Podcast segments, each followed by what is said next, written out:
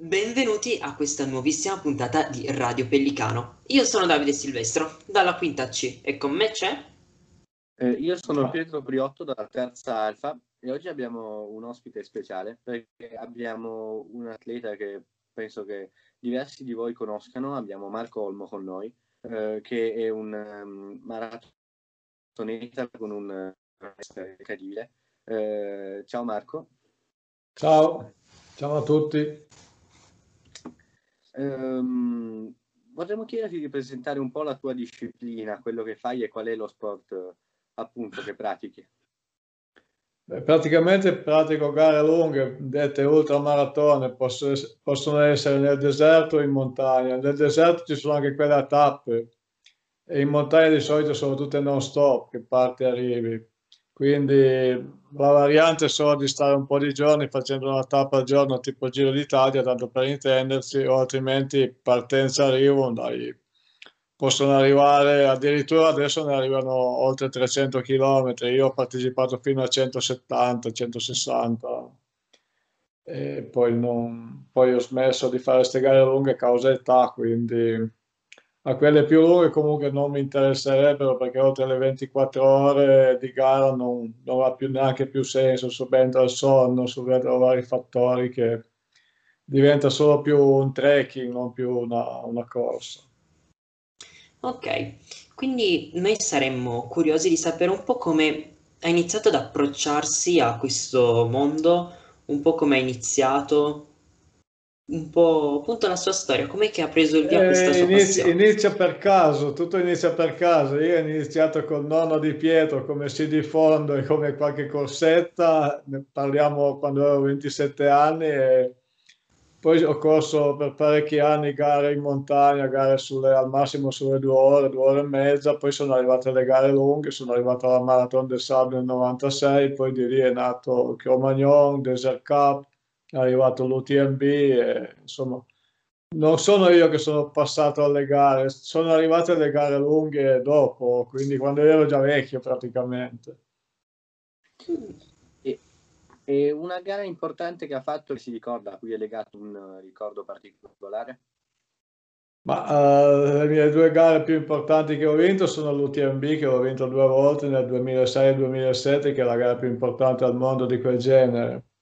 Però ho vinto anche gare nel deserto, il Desert Cup, organizzate da, dall'Antide Organi- Organization, che è la Marathon des Sables praticamente.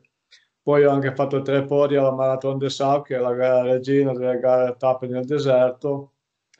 E ho vinto anche molte altre gare minori in giro per il mondo, così, o piazzamenti comunque. Non si corre solo per vincere, ci mancherebbe. E, quindi lei ha parlato del, ehm, dell'Ultra Trail du Mont Blanc, no? Quindi questa gara di fatto come funziona? È una di quelle che non stop di fatto. Si parte da Chamonix, si viene in Italia, si passa a Courmayeur, si passa a San Pedro in Svizzera e si ritorna a Chamonix. Per un percorso, quando l'ho vinta io, il primo anno era 158, il secondo era 163, con quasi 9000 metri di dislivello da salire e scendere. Mm. Un po' per immaginarci un po', per immergersi un po' nel clima appunto di queste gare, più o meno come che si allenava in, come si allenava un po' magari agli inizi rispetto a poi come si, alle- come si allenava verso la fine, un po' appunto, un po' come si è evoluto anche il suo allenamento. E poi magari eh, si allena ancora, magari giusto per passione o così per tenersi in forma. E nel caso sì, come appunto si allena, per curiosità.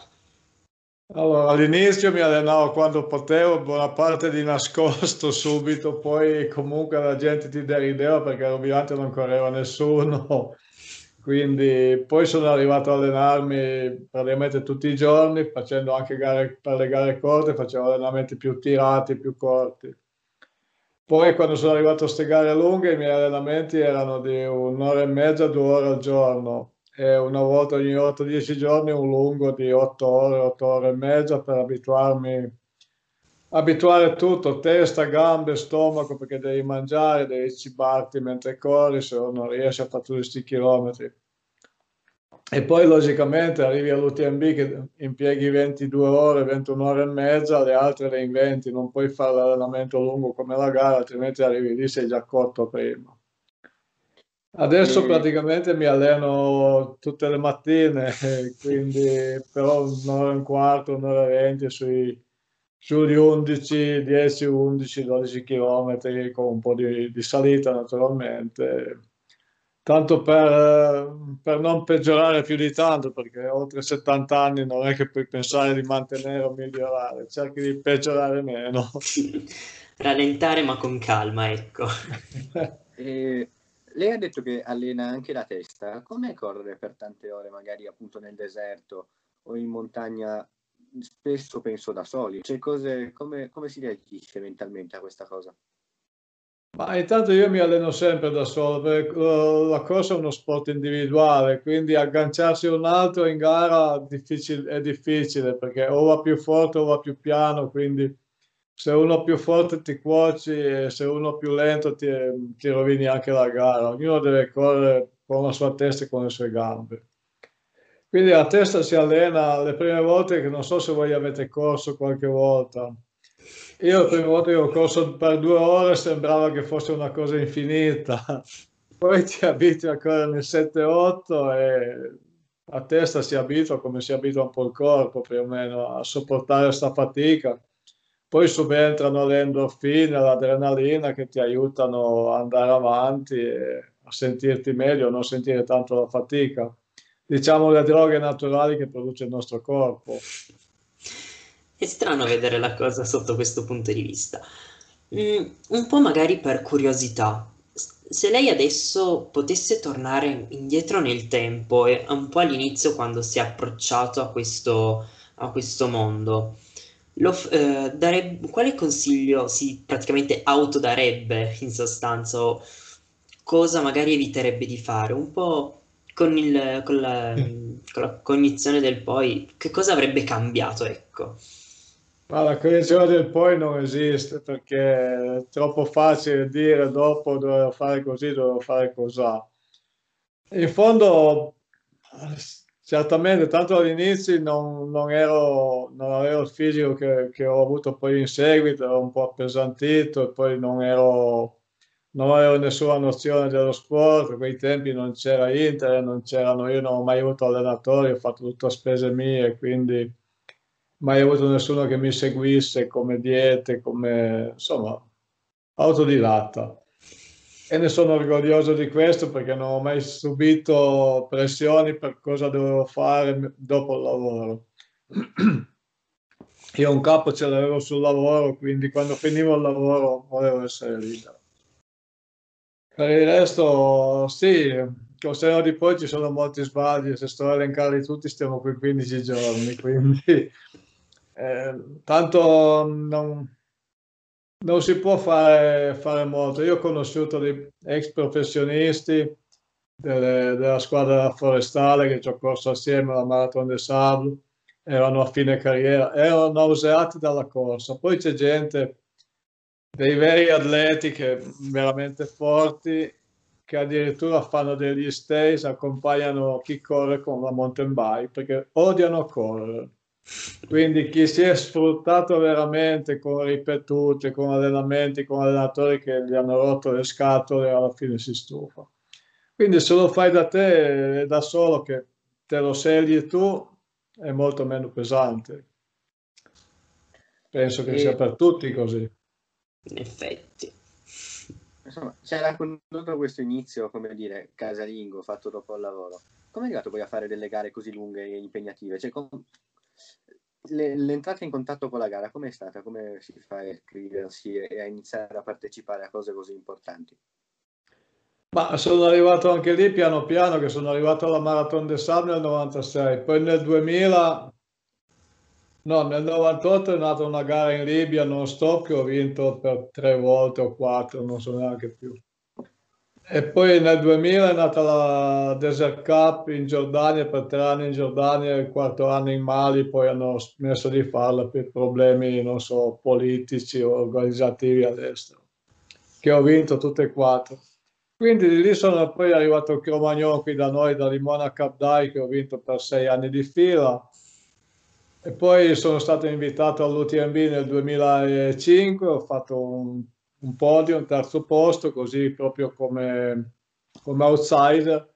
Poi l'anno dopo, i due anni dopo, sono riuscito a vincere e questo mi ha consacrato un po' nella storia del, del trail. Poi anche vincere a 58 e quasi 59 anni è una cosa che fa notizia, quindi questo se avevo 30 anni era una cosa normale. E vorrei fare una domanda un po' particolare. Insomma, hai corso un po' in giro per il mondo, nei posti più disparati. C'è un posto che ti è rimasto nel cuore per quanto fosse bello correre in quel luogo o per il posto in sé? Beh, il posto più bello come deserto è l'Akakos in Libia, nel, nel sud della Libia, vicino all'Algeria. Come secondo posto che ho gareggiato e vinto è in Giordania, arrivando a Petra, passando a Petra come vincitore. Non so quanti di voi hanno visto Petra, dove hanno girato il film Indiana Jones, quel tempio lì, passarci davanti vincitore, non è male. Quindi... Eh, abbiamo praticamente un campione che ha girato un po' tutto il mondo, ecco.